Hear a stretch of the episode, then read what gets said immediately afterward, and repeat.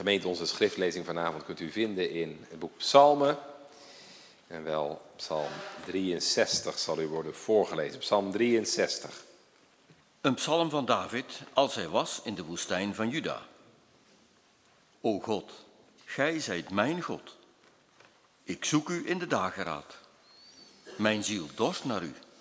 Mijn vlees verlangt naar u in een land dor en mat zonder water. Voorwaar, ik heb u in het heiligdom aanschouwd, ziende uw sterkheid en uw eer. Want uw goede tierenheid is beter dan het leven. Mijn lippen zouden u prijzen. Alzo zou ik u loven in mijn leven, in uw naam zou ik mijn handen opheffen. Mijn ziel zou als met smeer en vettigheid verzadigd worden, en mijn mond zou roemen met vrolijk zingende lippen. Als ik uwer gedenk op mijn legersteden, zo pijns ik aan u in de nachtwaken. Want gij zijt mij een hulp geweest, en in de schaduw uwer vleugelen zal ik vrolijk zingen. Mijn ziel kleeft u achteraan. Uw rechterhand ondersteunt mij. Maar deze, die mijn ziel zoeken tot verwoesting, zullen komen in de onderste plaatsen der aarde. Men zal hen storten door het gewilde zwaard. Zij zullen de vossen ten deel worden. Maar de koning zal zich in God verblijden. Een iegelijk die bij hem zweert, zal zich beroemen, want de mond der leugensprekers zal gestopt worden. Gemeente, met de hulp van de Heer wil ik vanavond uw aandacht bepalen bij de woorden die u vindt in vers 4, het eerste gedeelte. De tekst voor de preek zometeen. Ik lees dat nog een keer. Deze beleidenis van David, want uw goede tierenheid is beter dan het leven. We staan stil, gemeente, bij een drietal gedachten. Ik wil in de eerste plaats met u stilstaan bij de aanleiding tot deze beleidenis. Wat bracht David tot deze beleidenis? Onder welke omstandigheden sprak hij deze beleidenis uit? Daar wordt er iets over gezegd in deze psalm. We letten in de tweede plaats op de inhoud van deze beleidenis. Dan gaat het met name over de betekenis van Gods goede tierenheid. En tenslotte het gevolg van deze beleidenis. En dan kijken we nog kort naar vers 5 en 6, waar David spreekt over het gevolg van deze beleidenis. Dus de aanleiding tot deze beleidenis, de inhoud van deze beleidenis en het gevolg van deze beleidenis. Gemeente, ik denk zomaar dat u het helemaal met mij eens bent als ik vanavond zeg dat wij in een best wel onzekere tijd leven. Er is momenteel veel onzekerheid. Het groot in de wereld. We horen over uh, klimaatcrisis. In ons eigen land sprake van een uh, stikstofcrisis. En uh, net voor de vakantie weer een politieke crisis nadat het kabinet is gevallen. Dat zou je zomaar op de vraag kunnen brengen, jongelui. Kun je eigenlijk wel ergens zeker van zijn? Of anders gezegd, zijn er dingen in dit leven waar je altijd zeker van kunt zijn? En dat zal u natuurlijk niet verbazen als ik vanavond met de Bijbel in de hand zeg ja. Dat kan toch wel. Er is er één jongelui gemeente waar je altijd zeker van kunt zijn, omdat hij niet verandert. Dat is de Heer. En zijn goede tierenheid is tot in eeuwigheid. En we zullen vanavond zien, dat is nou voor het geloof en voor het geloofsleven genoeg. Gods goede tierenheid duurt tot in eeuwigheid. Dat doet me denken aan een verhaal wat ik eens gelezen heb van een oude muzikant, een oude muzikus. De man was heel gehandicapt, op leeftijd gekomen, zat elke dag in een rolstoel. En dan vroeg een vriend aan hem, maar wat is het goede nieuws? En hij had altijd een stemvork in zijn hand, echt een muzikus. En dan sloeg hij met die stemvork tegen de rand van zijn rolstoel. Zei hij, kijk, hoor, dit is de C. Was gisteren de C, vandaag de C en het zal altijd de C zijn, ook over duizend jaar. Nou, dat zouden we ook kunnen zeggen, gemeente van Gods goede tierenheid. of je nou ziek bent of gezond, of het je nou voor de wind gaat, of je nou in de storm zit, in de regen of in de zonneschijn. Goede tierenheid van de Heer is altijd hetzelfde. En daarom beleidt David in een van de crisis in zijn leven, Heere, uw goede tierenheid is beter dan het leven, de beleidenis waar wij vanavond een ogenblik bij willen stilstaan. U weet vast wel, Psalm 63, de psalm die u net is voorgelezen, gaat terug gemeente op ja, misschien wel een van de moeilijkste periodes uit het leven van David. Want David is op de vlucht. En jongens en meisjes, je weet wel, David heeft heel vaak moeten vluchten als jonge man hè, voor koning Saul, die hem op de hielen zat en wilde verhinderen dat hij koning zou worden. Maar het gaat hier waarschijnlijk om een andere fase in zijn leven, veel later in zijn leven. Als David al jaren koning is, heeft hij nog een keer moeten vluchten. Dat weet je vast ook wel hè, wanneer dat was. Dat was toen Absalom, hè, zijn eigen zoon notabene, ehm, koning probeerde te worden en zijn eigen vader van de troon wilde verstoten. En zijn eigen vader zelfs naar het leven stond. David is toen hals over de kop uit Jeruzalem gevlucht naar de woestijn van Juda, waar hij zich schuilhoudt voor zijn eigen kind, moet je voorstellen. Dat nou een fase in zijn leven gemeente dat nou werkelijk alles op losse schroeven staat. Zijn koningschap, want zal hij nog koning kunnen blijven? Dat ziet er heel somber uit. Zijn leven, zal David het er levend van afbrengen? Ik zei net al, Absalom heeft het op zijn leven gemunt. David zit niet alleen maar letterlijk in de woestijn, je zou kunnen zeggen, hij zit ook figuurlijk in de woestijn. Dat kan, hè? In ons leven kunnen er van die woestijntijden zijn. Tijden in je leven dat alles op de tocht staat en dat voor je gevoel ja eigenlijk niks meer zeker is. Dat alle fundament onder je leven wegvalt. Dat kan gebeuren in tijden van oorlog. Ik had een buurman die moest in de meidagen van 1940 evacueren en die kwam terug en zijn huis was weg. Zoiets. Hè? Dat al je zekerheden als het ware wegdreigen te vallen. je ziet het ook in tijden van hongersnood. Als mensen op de vlucht gaan voor honger. En we hebben dat zelf ook een beetje meegemaakt natuurlijk in de coronatijd. Zo'n zo crisistijd dat alles anders is en alle zekerheden weg lijken te zijn en lijken te wankelen. Um, dat kan ook in je persoonlijk leven zijn. Hè? Als u ineens de boodschap te horen krijgt dat u ongeneeslijk ziek bent. Of als er ineens een ongeval overkomt bij een van je kinderen of geliefden. Dat heel je leven ineens op zijn kop staat. Woestijntijden kunnen er ook zijn in het geestelijk leven. Als er tijden van beproeving zijn of tijden dat je van de aanwezigheid van de Heer heel weinig ervaart. Dat God wel afwezig lijkt in je leven. En het van binnen fluistert, waar is God op wie je bouwde en aan wie je je zaak vertrouwde. En dan is de vraag, gemeente, wat is dan je houvast? Waar vindt u dan nog houvast in?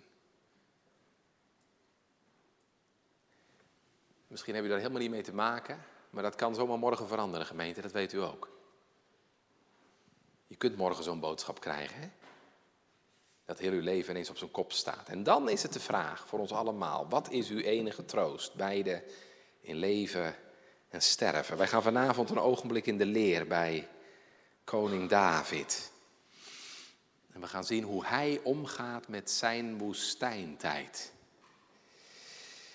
David op de vlucht, dus bevindt zich in de woestijn van Juda, lezen we. in vers 1. En de woestijn, dat weet u natuurlijk wel uit de Bijbel, dat is natuurlijk geen fijne plek om te zijn.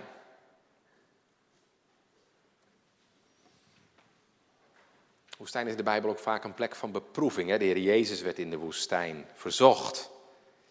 Het volk Israël heeft 40 jaar in de woestijn omgezworven. De woestijn, dat weet u allemaal, hè, kan het overdag heel heet zijn en s'nachts heel koud. Het is er dor en droog, zo staat het er ook. Hè? In een land staat er in vers 2, dor en mat, zonder water. En ja, je zou ook wel kunnen zeggen, zo voelt David zich ook. Het is wel interessant. Er zijn oude handschriften van Psalm 63 waar één woordje net iets anders staat, in vers 2. Ehm, bij ons staat er, mijn ziel dorst naar u, mijn vlees verlangt naar u, in een land dor en mat, zonder water. Er zijn ook oude handschriften waar staat, mijn ziel dorst naar u, mijn vlees verlangt naar u, als een land dor en mat zonder water. dus David bevindt zich niet alleen maar in een land dor en mat zonder water, maar zo voelt hij zich ook. Trouwens, ook de kanttekening op de Statenvertaling uh, laat er ruimte voor die opvatting. Uh, hè, er staat hier bij kanttekening 7, sommigen verstaan dat David over zichzelf spreekt. Dat hij als een vermoeid mens pleegt te zijn, dorstig en zonder water. Hij past zijn lichamelijke gebrek toe op het geestelijke. Ik denk dat het allebei waar is. Ehm, dat is vaak trouwens zo. Hè? Je, je stemming, je gemoedstoestand wordt ook heel vaak beïnvloed door de omgeving waar je bent. misschien, sommigen van ons weten dat misschien wel. Hè? Als het in het najaar, in de winter, dor of, of, of donker en, en, en, nat en nat weer is. Sommige mensen zijn daar heel vatbaar voor. Dan kun je van binnen ook zo donker en somber gaan voelen. Hè? Nou, zoiets zal het bij David ook wel geweest zijn. Het was letterlijk een woestijntijd, van buiten, maar ook van binnen. Want al zijn zekerheden zijn weg. Zijn koningschap, zijn toekomst, zijn gezin, zijn huis, zijn kinderen, zijn leven. Wat houd je dan nog over? Waar vind je dan nog houvast? in. Kijk gemeente, en dan kunt u nog naar de kerk, hè? Ja, dat is een grote zegen hoor, als je in moeilijke omstandigheden verkeert, in een woestijntijd, maar je kunt wel nog naar Gods huis komen. En er wordt gebeden en je mag het woord horen. Maar zelfs dat heeft David niet meer. Hè? Zelfs dat moet David missen in deze omstandigheden. Hè? Terwijl die juist daar zo naar verlangt. Hè? Hij zegt het zelf in vers 3. Ik heb u in het heiligdom aanschouwd, waar ik uw sterkte en uw eer mocht zien. dat lijkt een beetje op Psalm 42. Dat is ook zo'n soortgelijke psalm. Hè? Psalm 42 zit de dichter ook ver van huis.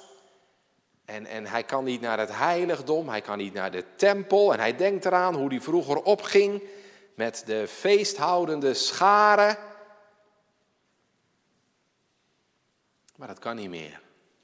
Dat mist David misschien nog wel het meest. Niet zijn vrouw en kinderen, niet zijn huis en zijn troon, maar het huis van God. De gemeente, dat moet je goed begrijpen. En dan ging het er bij David natuurlijk niet alleen maar om dat hij naar Gods huis kon gaan. Het ging er vooral om dat hij daar de God van dat huis mocht ontmoeten. Dat zegt hij ook, hè? Kijk maar hoe het er staat. Ik heb u aanschouwd. Ziende uw sterkheid en uw eer. Ik hoop dat u daar iets van kent, daar iets van herkent. Dat je in Gods huis iets van de Heer hebt mogen zien. Dat je hebt mogen ervaren dat de Heere zich aan je openbaarde in zijn grootheid, in zijn macht, in zijn genade, in zijn ontferming, in zijn trouw. Door zijn woord en geest. Dat zijn onvergetelijke momenten in je leven is de Heer door zijn woord en geest wat je gaat spreken. En zich aan je bekend maakt. Ik heb u in het heiligdom aanschouwd. En zelfs dat moet je nou missen. Zie je nou gemeente dat werkelijk in zijn leven alles op zijn kop staat? Hij zelfs het allerdierbaarste in zijn leven, het huis van de Heer, moet hij nog opgeven. Wat doe je dan? Hoe ga je er nou mee om?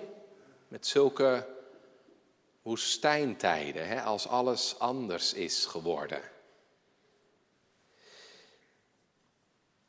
Ja, je kunt je overgeven aan verdriet. Je kunt mijmeren hoe goed het vroeger allemaal was.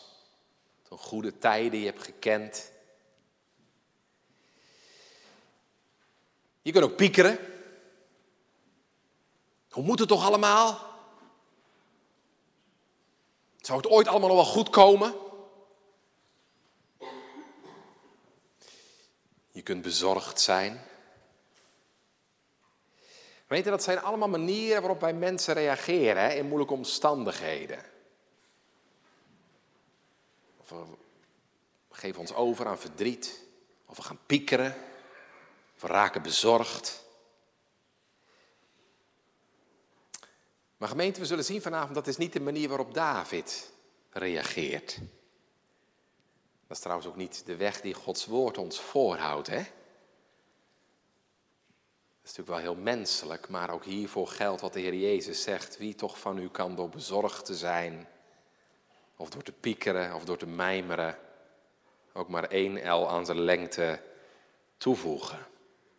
Nee, de weg die de Heer ons wijst, gemeente, is een heel andere. En dat we met name in het boek Psalmen tegen.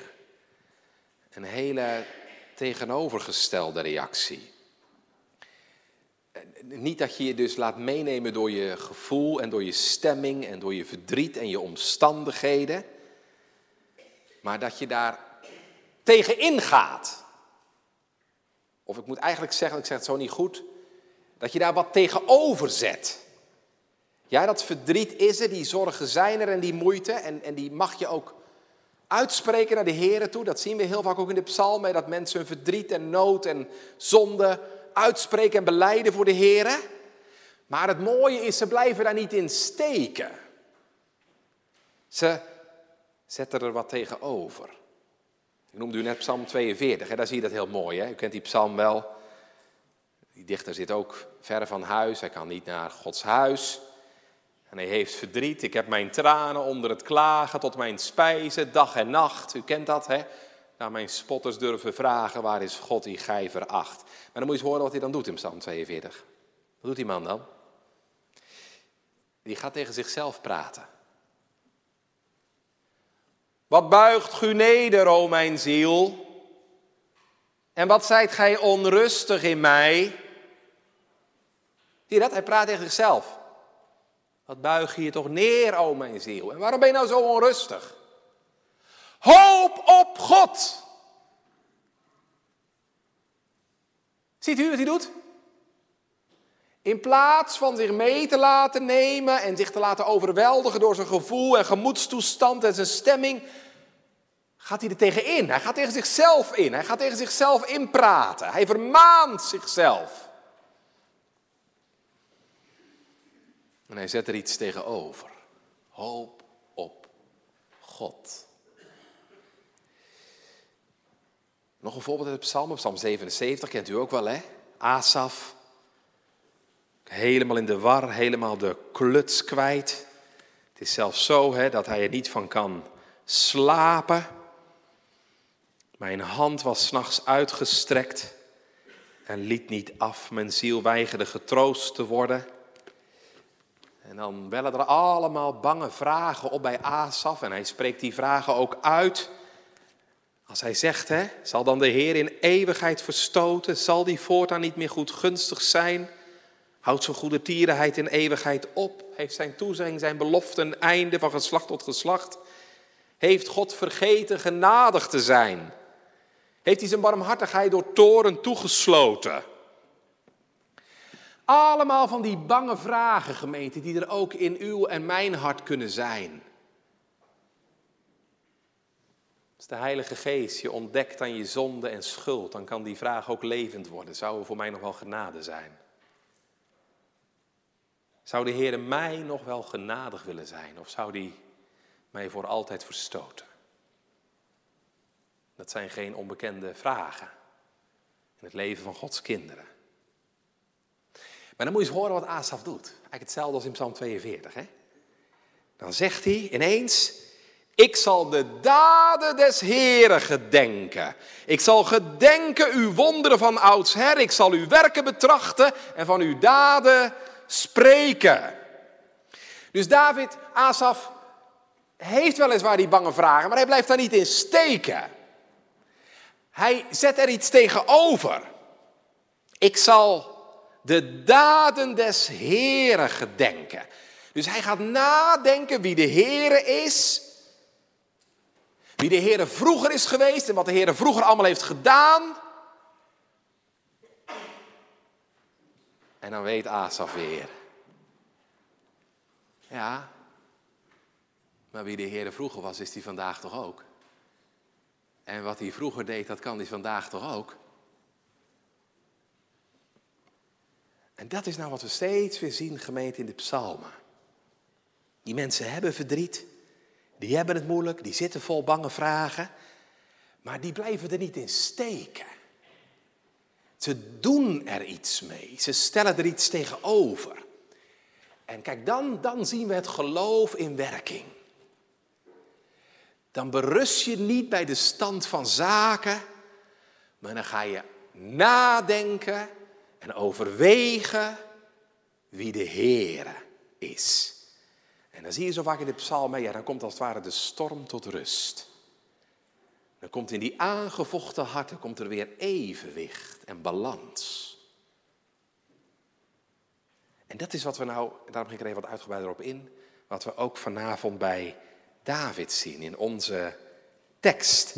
In, in, hoewel hij het heel moeilijk heeft, ik heb dat net allemaal geschetst, maar in plaats van zich mee te laten nemen door die storm van gevoelens en emoties, we zijn er vandaag de dag heel goed in, je moet je emoties uitspreken. En dat mag ook tot op zekere hoogte, zeker. Maar als dat maar geen eindstation is. In plaats van zich te laten overweldigen door zijn verdriet en gemis, gaat David iets doen. Hij gaat nadenken, hij gaat overwegen, hij gaat mediteren zou je kunnen zeggen. Wie de Heere is. En dan gaat het vanavond gemeente eigenlijk maar om één woordje. ik zou u willen vragen om dan in gedachten, u hoeft natuurlijk niet echt te doen, dat mag wel, maar dat hoeft natuurlijk niet, als het ware een streep onder te zetten. En dat is dat woordje in onze tekst wat in uw Bijbel staat als goedertierenheid. In die ongelooflijk zware storm waar David in verkeert, ziet hij voor zich een rots oprijzen. En die rotsgemeente heet goedertierenheid. En wat hij nou doet, hè, is eigenlijk net als een bergbeklimmer die in de nood zit. Wij waren van de week in Normandië. En dan hoorden we bij de invasie geallieerde soldaten tegen die 30, 40 meter hoge rotsen omhoog kropen. Hoe deden ze dat? Ze sloegen hun lijn uit naar die rots boven hen en daar trokken ze zich als het ware aan op. Nou, je zou kunnen zeggen, dat is wat David doet in deze psalm. Hij ziet die rots goede tierheid en hij slaat als het ware zijn lijnen uit naar die rots. Om daaraan houvast te vinden. Je zou het kunnen vergelijken met wat een schipper doet. Hè? Als hij in zwaar weer verkeert, dan zoekt hij ankergrond waar hij zijn anker in kan werpen. Een plek waar vastheid en stevigheid is. je zou kunnen denken aan christen in de christenreis. Als die in poel mistrouw is beland, dan ziet hij op een gegeven moment stenen liggen. Stenen waar hij op kan staan om weer naar de overkant te kunnen. Nou, zo zet David te midden van zijn verdriet en zorg zijn voeten op deze steen. De steen, de ankergrond, de rots, die goedertierenheid heet. Maar zegt u gemeente, maar wat is dat eigenlijk? En waarom zegt David hier dat dat beter is dan het leven. Uw goede tierenheid is beter dan het leven. Nou, daar wil ik gemeente met u over nadenken onze tweede gedachte. We hebben kort gekeken naar de aanleiding tot deze beleidenis, de moeilijke omstandigheden waarin David verkeerde. Ik wil nu in de tweede plaats met u kijken naar de inhoud van deze beleidenis. En dan gaat het dus met name om dat ene woordje goedertierenheid. Ik wil daar als het ware even op inzoomen. Want wat betekent dat nou? Het is natuurlijk een heel mooi oud woord, hè? goedertierenheid. Oud Nederlands woord. Maar ik kan me zo maar voorstellen dat een jongere denkt, maar dominee, wat betekent dat nou eigenlijk? Als je in wat modernere Bijbelvertalingen kijkt, dan zie je dat het vaak vertaald wordt met liefde. Liefde. dus dan staat er, uw liefde is beter dan het leven. Nou zit er wel een kern van waarheid in, maar eigenlijk is dat toch een beetje te smalle vertaling. Als je in de Engelse Bijbel kijkt, dan zie je dat het woord goede tierenheid vaak vertaald wordt met your steadfast love. Dat is al beter. Uw standvastige, betrouwbare liefde. En dat moet er wel echt in. Het, het, het, is liefde, goede tierenheid, maar het heeft ook te maken met trouw.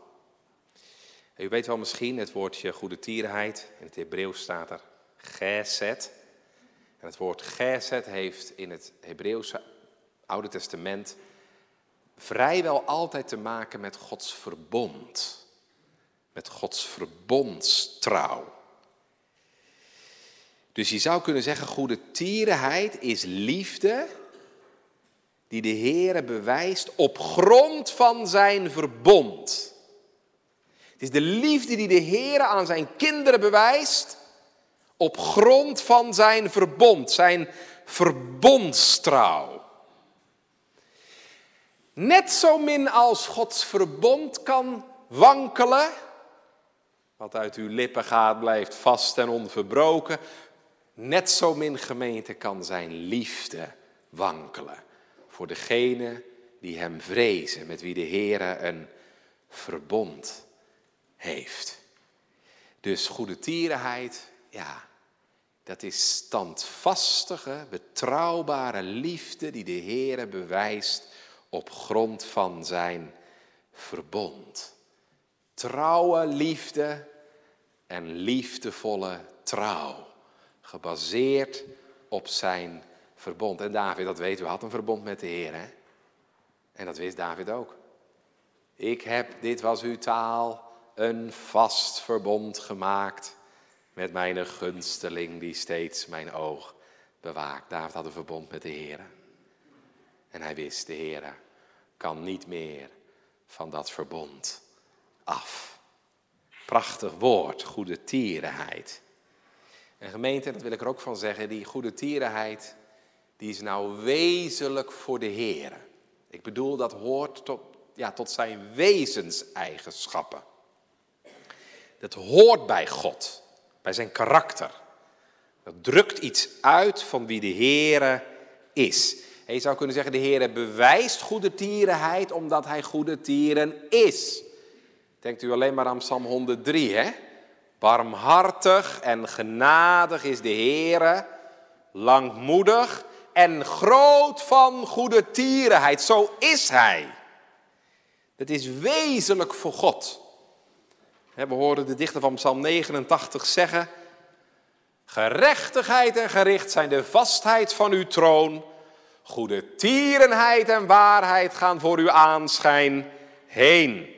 In een van de andere psalmen, Psalm 144, noemt David de Heere zelfs mijn goede tierenheid en mijn burcht. Dus dan gaat het niet meer over een eigenschap van de Heer, maar dan gaat het gewoon over God zelf. Hij spreekt de Heer aan als mijn goede tierenheid. Want zo is de Heer. Hij handelt niet alleen goede tieren, hij is het. De profeet Micha zegt er zo heerlijk van, hij heeft lust aan goede tierenheid. Dus de Heer vindt er vreugde in, gemeente, om goede tierenheid te bewijzen, om zijn liefde, om zijn verbondsliefde te bewijzen. En daarom hebben Gods kinderen in de Bijbel die goede tierenheid van de Heer ook zo hoog staan. Daarom hebben ze die goede tierenheid van de Heer ook zo lief. Je hoeft alleen maar de psalmen te lezen en bijna om de, om de andere bladzijde komt u het tegen. Psalm 13 bijvoorbeeld. Ik betrouw op uw goede tierenheid. Psalm 26. Want uw goede tierenheid is voor mijn ogen. Met andere woorden, Heer, ik denk aan niks anders, zegt David. Uw goede tierenheid is voor mijn ogen. Dag in, dag uit. We hebben straks Psalm 33 gezongen. En daar bidt de dichter het, hè? Uw goede tierenheid zij over ons, gelijk als wij op u hopen. Waarom vragen die mensen dat nou? Heere, laat uw goede tierenheid toch over ons zijn.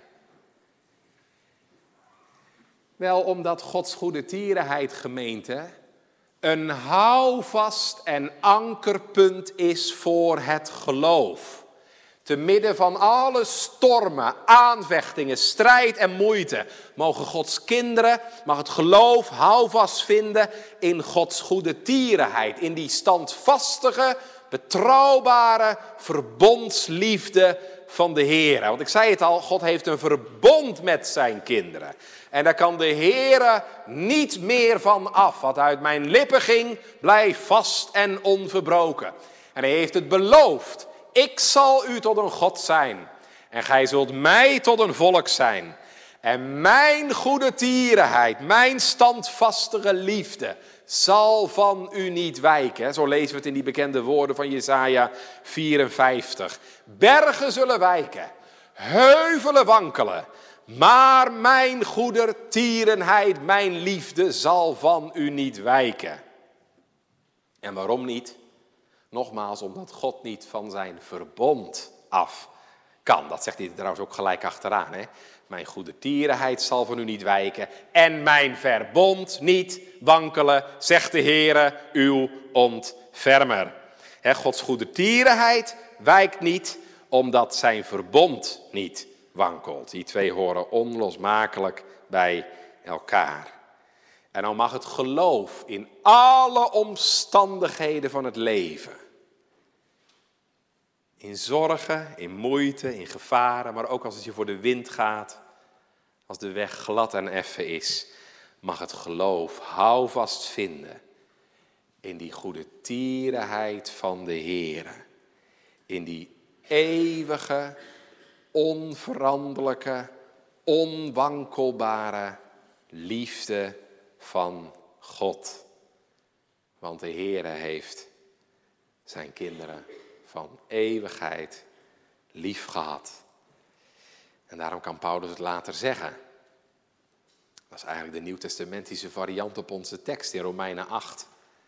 Want ik ben verzekerd dat nog dood, nog leven nog engelen, nog overheden, nog machten, nog tegenwoordige, nog toekomende dingen, nog hoogte, nog diepte, nog enig ander schepsel ons zal kunnen scheiden van de liefde van God in Christus Jezus, onze Heer. Met andere woorden, er is niets, zegt Paulus, wat een kind van God kan scheiden van de liefde van God. Hoe weet je dat zo zeker, Paulus? Hoe weten we dat Gods goede tierenheid vast en zeker is? Ja, Paulus had het antwoord eigenlijk al gegeven. Hè? In Christus Jezus, zegt hij. Niets zal ons kunnen scheiden van de liefde van God, die Hij getoond heeft, die Hij bewezen heeft, die Hij gedemonstreerd heeft in Christus Jezus. Daar, in de zoon van Zijn liefde, heeft God aangetoond en bewezen dat hij goede tieren is. Waar zien we gemeente de waarheid van Gods goede tierenheid, van zijn standvastige liefde, meer dan in de Heer Jezus Christus? door Hem naar deze wereld te sturen, zegt Paulus in Titus 3, heeft Hij zijn goedertierenheid en liefde tot de mensen getoond. En dat zien we nou het allerdiepst gemeente aan het kruis. God bevestigt zijn liefde, zegt Paulus, jegens ons dat Christus voor ons gestorven is toen wij nog zondaars waren. En dan staat er eigenlijk in het Grieks een woord, hè, wij vertalen dat met bevestigd, God bevestigt zijn liefde. Maar er staat een woord dat betekent eigenlijk God demonstreert zijn liefde. God demonstreert zijn liefde jegens ons dat Christus voor ons gestorven is. En daarin, in de komst van Christus naar deze wereld, in de zending van de Heer Jezus, in zijn diepe lijden en sterven, zien wij de waarheid van Gods goede tierenheid bevestigd, gemeente. En daarna mag je weten dat Gods goede tierenheid echt is, waarachtig en betrouwbaar. En daarom is nou die goede tierenheid, die standvastige liefde van God, die gefundeerd is in zijn eeuwig verbond, die hij gedemonstreerd heeft in zijn eigen zoon, dat is nou het houvast en ankerpunt van het geloof. Al zou je niks meer hebben, gemeente, maar je hebt dat, dan hebt u alles. Al zou je straatarm zijn, maar je kent Gods goede tierenheid, dan bent u schatrijk. Al heb je niks meer om je aan vast te houden, al staat je leven op zijn kop, al klagen uw zonden u links en rechts aan, dan nog blijft Gods goede tierenheid staan. Want bergen kunnen wijken, heuvelen wankelen, maar mijn goede tierenheid zal van u niet wijken. Zelfs al loop je bij de Heer weg. Ja, die dagen zijn er in het leven van Gods kinderen. Dat je wegloopt bij de Heer dagen zonder getal soms. Je de Heer door je leven en je daden op zijn hart trapt. Heeft David ook gedaan en dat weet u. Dan nog zegt de Heer, maar mijn goede tierenheid zal ik van hem niet wegnemen. En in mijn trouw niet falen. Dat is toch niet te vatten gemeente? Met eerbied gezegd, zelfs als David in bed ligt met Bathseba, neemt God zijn goede tierheid nog niet van hem weg. Waarom niet? Omdat de Heer zegt, ik heb u lief gehad met een eeuwige liefde. En niets kan die liefde van God ooit teniet doen. Ook de ergste zonden in de levens van Gods kinderen kunnen die liefde, die eenzijdige, onwankelbare, onverwoestbare liefde van God niet te niet doen. Ik heb u lief gehad met een eeuwige liefde. En daarom heb ik u getrokken. Waarmee? Waarmee? Met koorden van goede tierheid. En dat zijn nou koorden, gemeenten, die nooit meer kunnen breken. De sterkste ketting kan breken, maar de koorden van Gods goede tierheid, van zijn verbondsliefde voor zijn kinderen, kunnen niet breken. En zalig de man, de vrouw, die leert in alle omstandigheden van het leven die goede tierenheid van de Heer voor ogen te houden. Zoals David dat in Psalm 26 doet. Ik houd Gods goede tierenheid voor ogen, zegt hij. Dan zult u een vast en veilig ankerpunt hebben te midden van alle omstandigheden van je leven. Nou, dat is wat David hier doet in deze tekst. Uw goede tierenheid is beter dan het leven. Hij slaat zijn lijnen uit naar die rots van Gods goede tierenheid. Laat zich niet inpakken en leiden door zijn moeilijke omstandigheden, maar hij klampt zich vast aan Gods goede tierenheid. Zoals die vrouw in Schotland zei, kind van God, ik sta wel vaak te wankelen op de rots maar de rots wankelt nooit. Nee, de rots wankelt nooit. We stonden van de week in Normandië bij de krijtrotsen, 30, 40 meter hoog. En toen zei ik tegen mijn dochtertje van vier, ik leer haar het lied, vaste rots van mijn behoud, wordt slapen gaan. Kijk eens hoe vast en stevig deze rotsen staan, zie je dat? Die vallen niet zomaar om. Maar de Heer Jezus is een nog vastere rots. Als je op die rots staat, gemeente, dan kun je wel vaak wankelen, maar die rots wankelt nooit. Ik ken de rots waarop ik bouwen. Kijk, dan snapt u ook gemeente waarom David hier beleidt. Uw goede tierenheid is beter dan het leven. Dat is wonderlijk. Je zou zeggen, wat is er nou beter dan het leven? Iedereen wil toch leven? Dat is voor ons toch het allerhoogste goed? Als u horen krijgt dat u ernstig ziek bent, dan, dan, dan doe je toch alles ervoor om in leven te mogen blijven. Huid voor huid en al wat iemand heeft zal die geven voor zijn leven. Ja, dat is waar. En toch gemeente is dat niet het hoogste goed. Wat is er beter dan het leven? Nou, kijk maar naar de tekst. Gods goede tierenheid. Want die duurt tot in eeuwigheid. En het leven niet.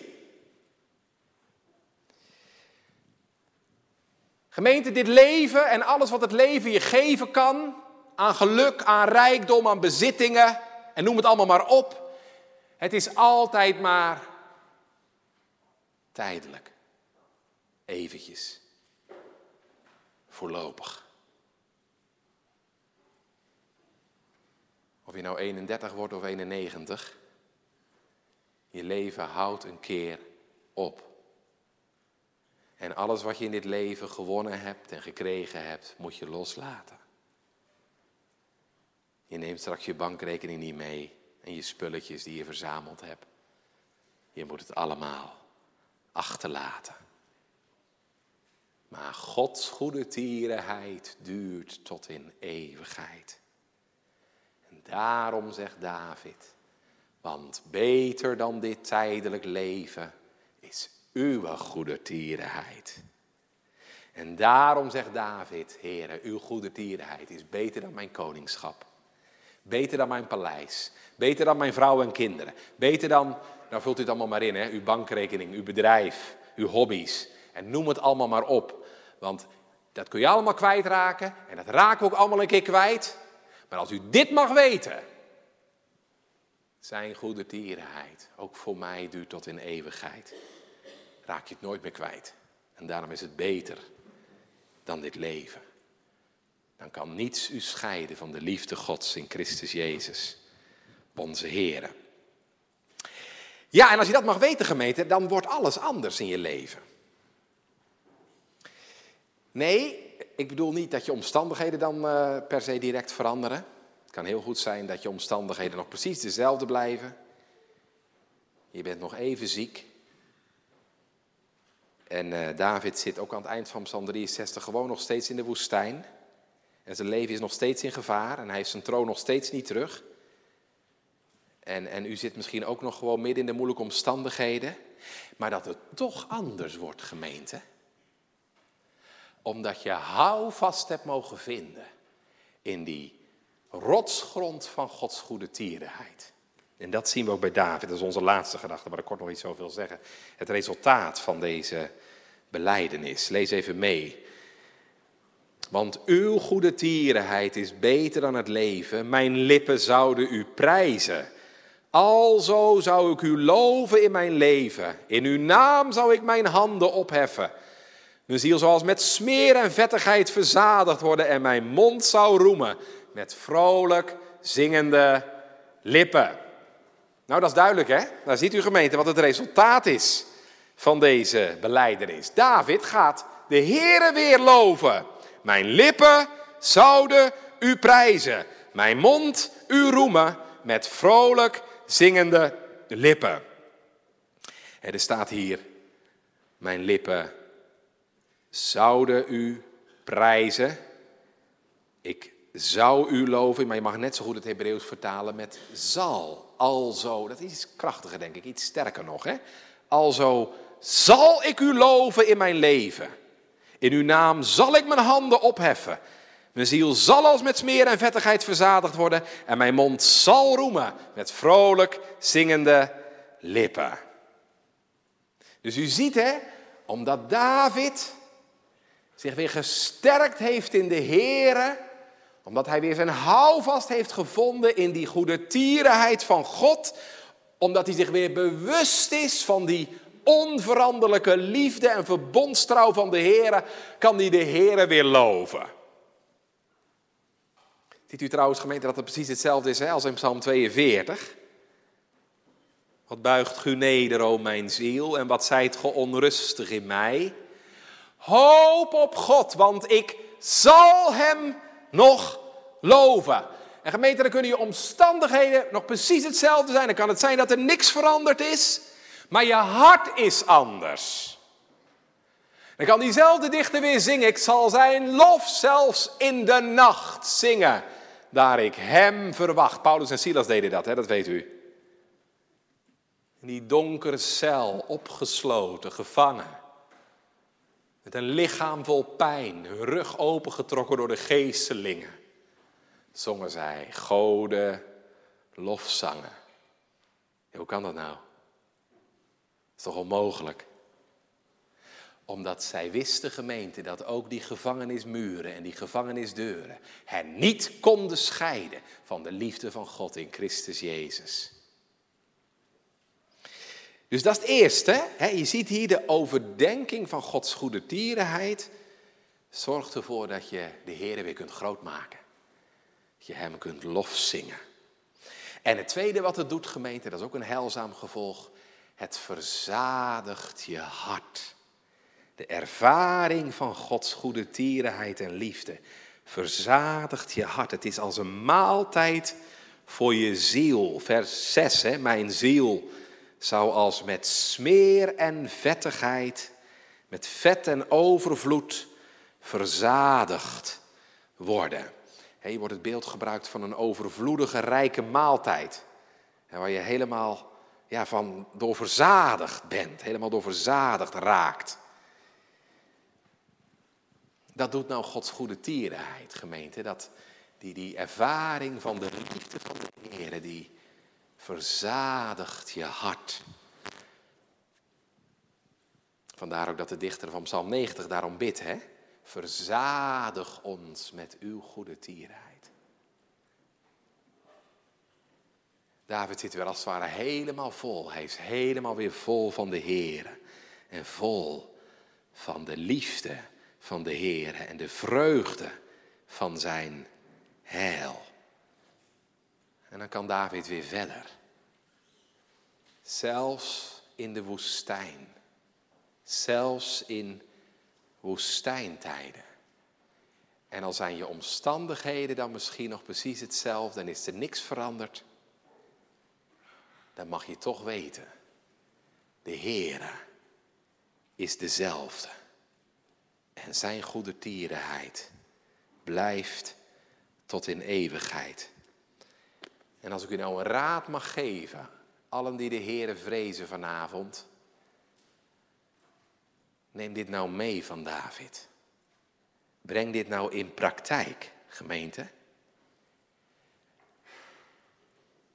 Kinderen van God, u moet het leren om dagelijks uw houvast te vinden in die onveranderlijke verbondsliefde van de Heer moeten net als David leren om je lijnen in alle omstandigheden uit te werpen naar die rots van Gods goede tierenheid.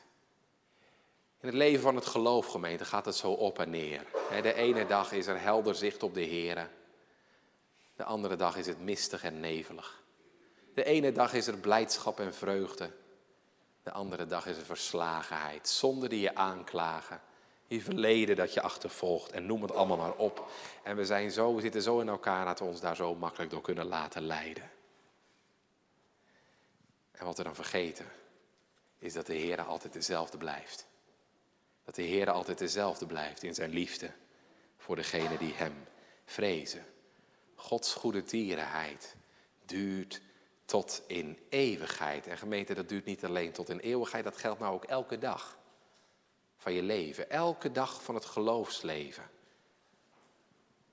Vandaar dat David ook zegt in Psalm 42, in Psalm 52, hè, Gods goede tierenheid duurt toch de ganse dag. Ja, het duurt inderdaad de ganse dag. De hele dag, 24 uur per dag. duurt Gods goede tierenheid voor alle die hem vrezen. Dat is net als met die gehandicapte muzikus waar ik mee begon. Dat kan elke dag anders zijn, maar de C blijft altijd hetzelfde. Gods goede tierenheid is tot in eeuwigheid. Maar dan is het wel belangrijk, gemeente, en dat zijn twee lessen die ook in het leven van het geloof geleerd moeten worden. Het is wel belangrijk dat je twee dingen doet. Het eerste heb ik eigenlijk al gezegd, hè, laat je niet meenemen door je stemming, door je gevoel, door je omstandigheden. Daar zijn wij heel erg toe geneigd, dat zit heel diep in ons, om ons heel erg te laten beheersen door ons gevoel en ervaring en omstandigheden. Maar meestal, gemeente, kom je daar geen steek verder mee. Daar doe je geen L tot je lengte mee toe. Je drijft er alleen maar verder mee van God af. Neem je, laat jezelf niet meenemen door je stemming en gevoel en omstandigheden. Maar leer van de psalmdichters om daar wat tegenover te zetten. Om daar de Here tegenover te zetten. En het tweede, dat is ook heel belangrijk, neemt u ook de tijd om net als David die goede tierenheid van de Here te overdenken. Gods goede tierenheid is er elke dag. Maar om daar troost uit te putten, om daar houvast in te vinden, moet je er wel bij stilstaan. Anders gaat het uw neus voorbij. Hoe komt het dat zoveel kinderen van God zo vaak in onzekerheid en in angst verkeren, gekweld worden en onzeker zijn? Dan staan we meestal te weinig stil bij wie de Heer is. dus dat vraagt gemeente wel een actieve houding. Met eerbied gezegd, dat kwam David ook niet zomaar aanwaaien. Nee, daar nam hij de tijd voor om daarbij stil te staan. Dat zegt hij trouwens ook, hè? In vers 2. Ik zoek u in de dageraad. Die man ging morgen vroeg zijn bed uit. Om de Heren te zoeken. Ja, had ook in bed kunnen blijven liggen. Ik heb ze wel gekend, mensen die depressief waren. Maar de hele morgen maar op bed bleven liggen. Niet de moed hadden om eruit te komen. Heel begrijpelijk natuurlijk, maar gemeente, daar kom je niet verder mee. David ging zijn bed uit om de Heer te zoeken. En nam daar tijd voor om na te denken. Zich die goede tierenheid van de Heer bewust te worden. En als je dat nou elke dag mag doen, hè, dan mag je daar elke dag houvast en troost in vinden. Gods goede tierenheid duurt toch de ganse dag. Die overdenking van dat onuitsprekelijke wonder van de onbevattelijke liefde van de Heer voor zondaren.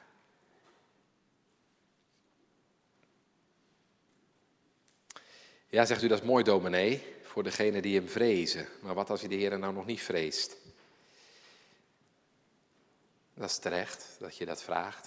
Het ging vanavond vooral natuurlijk hè, over de troost voor het geloof, voor een kind van God. Maar zeg je, wat als je nou de Heer nog niet vreest? Wat moet ik dan met Gods goede tierenheid? Nou, laat ik dan als eerste zeggen, gemeente, dan hebt u een heel onzeker leven. Dan hebt u een heel onzeker leven. Want u kunt van de week te horen krijgen dat u ongeneeslijk ziek bent. Of er kan u morgen iets overkomen. En u bent niet verankerd in Gods goede tierenheid dan drijft jouw levensscheepje op een hele onzekere zee. En dat gaat misschien nog wel, gemeente, als, ja, als het rustig water is. Maar wat als de wind opsteekt? En als het gaat stormen, en vooral gemeente, wat als die laatste stormer aankomt? Als u dan niet verankerd bent in Gods goede tierenheid gemeente, dan leidt u schipbreuk. Dan leidt u schipbreuk niet op de rots van Gods goede tierenheid, maar op de rots van zijn toren.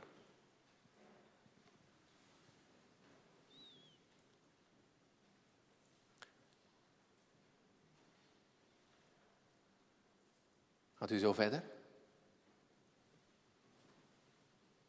Zelf schipperen? Daar zijn we nogal goed in, hè?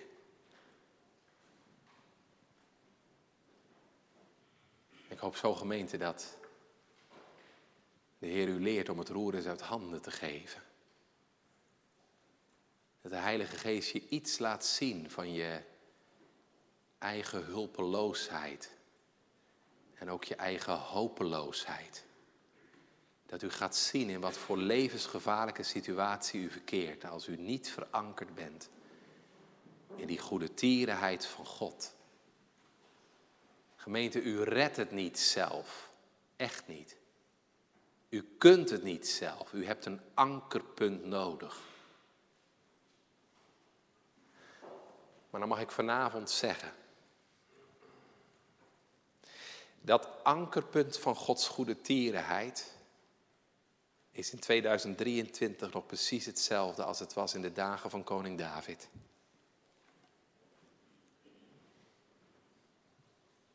Want de Heer is niet veranderd.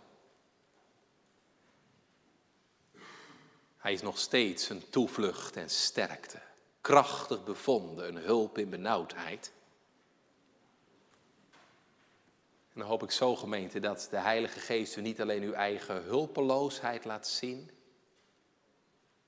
maar ook zijn hulpvaardigheid.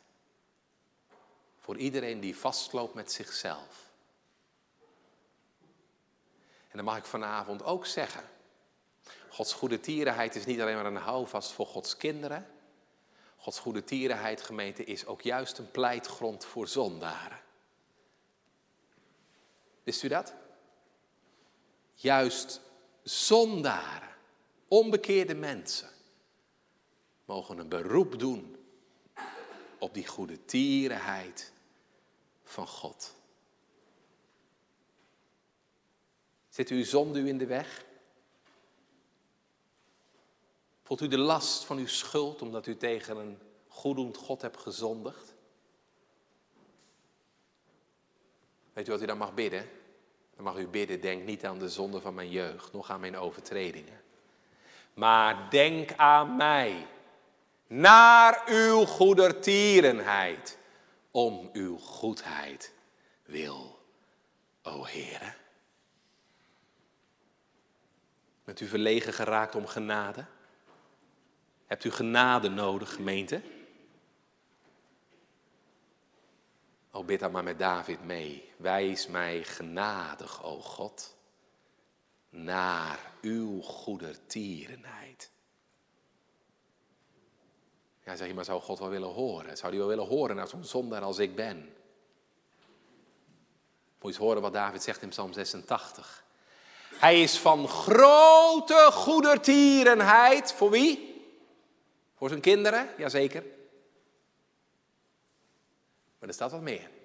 Hij is van grote goedertierenheid voor allen die hem aanroepen.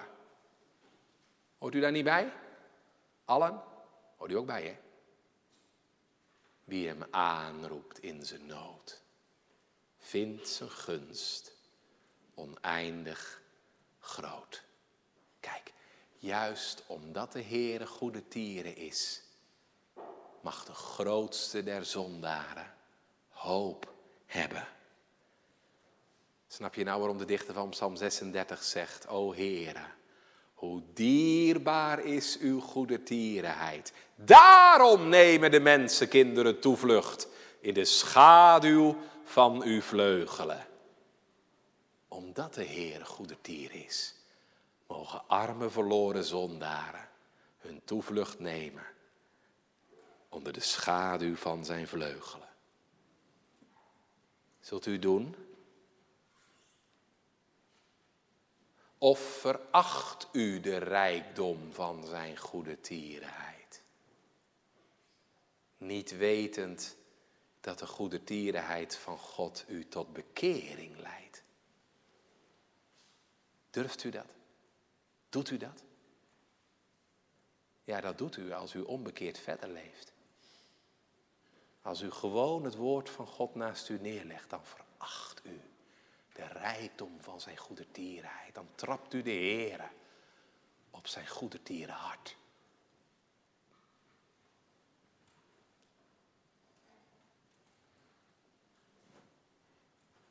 Laat dat niet gebeuren, gemeente. Maar laat het uw gebed zijn.